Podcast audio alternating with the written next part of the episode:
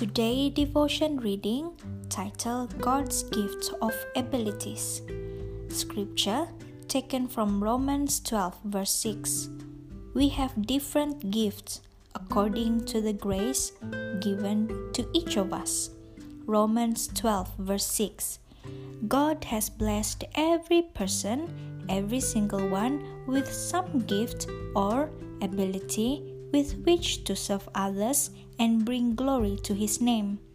Some abilities are obvious, they shine brightly in front of everyone, but others move below the radar.